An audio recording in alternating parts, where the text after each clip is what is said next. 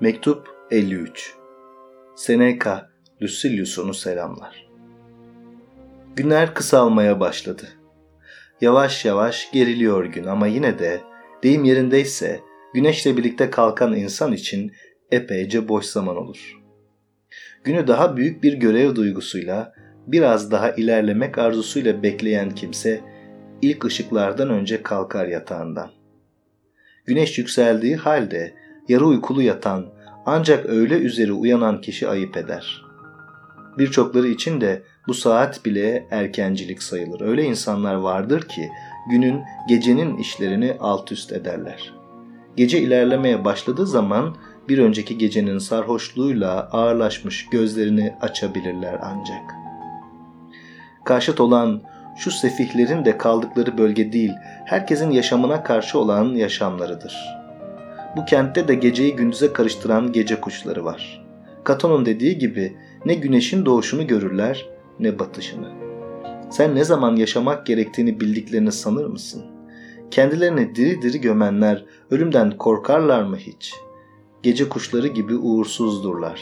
Karanlık yaşamlarını şölenlerde şarap içerek, kokular içinde geçirseler de tepsi tepsi taşınan, pişe pişe kokmuş yemeklerle çarpık gece saatlerini sürdürseler de bir şölen vermiyorlar, sanki bir cenaze töreni yapıyorlardır kendilerine. Oysa ölülere kesinlikle gündüz yapılır cenaze töreni. Öyle ama çalışan insan için Herkül hakkına hiçbir gün uzun değildir ki. Uzatalım yaşamımızı. Yaşamın görevi de, delili de harekettir. Kısaltalım geceleri, bir zaman aktaralım geceden gündüze. Şölenler için çift çift pişirilip hazırlanan kuşlar daha kolay semirsin diye karanlıkta hareketsiz bırakılır. Böylece hiç hareket etmedikleri için tembel bedenleri yağ tutmaya başlar. Organlarının üstünde bir yağ tabakası gelişir. Kendilerini karanlığa adayan o gece kuşlarının bedenleri de pek biçimsiz görünür. Çünkü yüzlerinin rengi hasta insanlarınkinden daha sarı, endişe vericidir. Yorgun, bitkin, mum gibidir yüzleri. Yaşayan bedenlerine yapışmış cansız ettir sanki. Yine de mutsuzluklarının en hafifidir bunlar. Ya ruhlarının karanlıkları. Ne kadar da yoğundur bu karanlıklar. Ruhları durgun, körleri kıskanacak kadar karanlıktır. Kim karanlıklara bakmak için gözleri olsun ister? Ruh böyle gündüzden nefret edecek kadar, bütün yaşamını geceye aktaracak kadar nasıl yozmaktadır? Çünkü bütün kusurlar doğayla çatışırlar ve kurulu düzeni bırakırlar. Sefahatin ana ilkesi şudur: çarpık işlerden hoşlanmak, doğru yoldan ayrılmakla kalmayıp oradan alabildiğine uzaklaşmak, sonra da doğru yolun tam karşıtında yerleşmek. Aç karnına içen, boş damarlarına şarap akıtan, sarhoş halde yemek yemeye oturan insanlar sence doğaya aykırı yaşamıyorlar mı? Her şeyin ilke olarak doğaya aykırı, alışkanlıklarına da uygun olmasını istedikleri için en sonunda doğa ile toptan ilişkilerini kestiler. Gün aşındı, uyku zamanı geldi.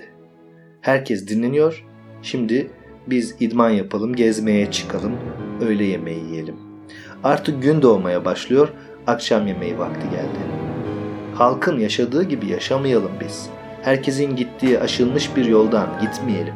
Herkesin günü kendinin olsun, sabah kendimize özgü, sade bizim olan bir şey olsun. Benim gözümde bu insanlar ölmüş gibidir. Ne kadar da az ayrım vardır bu çıraların, mumların ışığında yaşayanların hayatı ile ölüm arasında, hatta çocukların acı ölümü arasında bile.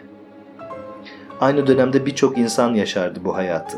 Anımsadığım kadarıyla bu kişiler arasındaydı eski praetor Asilius Buta. Koskoca varlığını yiyip bitirdikten sonra içine düştüğü fukaralığı Tiberius'a açıkladığı zaman, "Uykudan uyanmakta geç kalmışsın," dedi imparator ona. Onun karşıtlara dönük yaşamını herkes çok iyi biliyordu. Dedim ya, birçokları böyle yaşardı o zaman. Böyle yaşamaları bu gece yaşamında tatlı bir şey olduğundan değildi. Onlar asıl sıradan olan hiçbir şeyden hoşlanmıyorlardı da onun için böyle yaşıyorlardı. Çünkü ışık huzursuz vicdanlara ağır geliyordu. Pahalıya ya da ucuza alındıklarına göre her şeyde gözü kalan ya da hor gören için bedava olan ışık mide bulandırıcıydı. Ayrıca sefahate düşkün olanlar yaşadıkları sürece yaşam biçimlerinin dillerde gezmesini isterler. Çünkü kimse bir şey söylemezse bütün emekleri boşa gidiverir diye düşünürler. Bu yüzden şanlarına halel geldikçe pek bozulurlar. Birçokları varlıklarını yiyip bitirirler. Birçoklarının kapatmaları vardır. Böyle çarpık insanlar arasında isim yapmak için sefih bir yaşam yetmez. Hiç duyulmadık bir şey de yapmak gerekir. Böylesine işi başından aşmış bir kentte öyle üstünkörü masallar sökmez. Kusurlarda da böylesine çeşitli özellikler bulursan şaşma sakın. Bu özellikler türlü türlüdür, sayısız görünümleri vardır. Sınıflara ayırmak zor. Oysa doğruyla, iyiyle uğraşmak çok sade, kötülükle uğraşmaksa karma karışıktır. İstediğin kadar yeni yan dalları içerir. Alışkanlıklar için de öyle. Doğayı izleyenlerin alışkanlıkları kolay, sadedir. Aralarında pek az fark bulunur. Oysa bu çarpık kişilerin alışkanlıkları hem herkesten hem de birbirlerinden çok farklıdır. Ama bana öyle geliyor ki, ortak bir yaşamadan bıkkınlık bu davranışın başlıca nedeni. Giyim kuşamlarıyla, yemeklerinin incelmişliğiyle, süslü püslü arabalarıyla, başkalarından koptukları gibi onlar zamanlarını düzenlemede de ayrıca farklı olmak isterler. Alışılmış hatalara düşmek istemezler, hatalarına karşılık kötü bir ün kazanırlar sadece.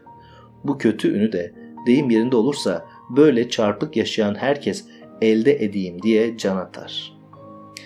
Bu yüzden Lusilius, bizim doğanın gösterdiği yolu tutmamız gerekir. Ondan ayrılmamalıyız. Onun yolunu izleyenlere her şey kolaydır, açıktır. Tersine ona karşı direnenler için yaşam akıntıya karşı kürek çekmekten başka bir şey değildir. Sağlıkla kal.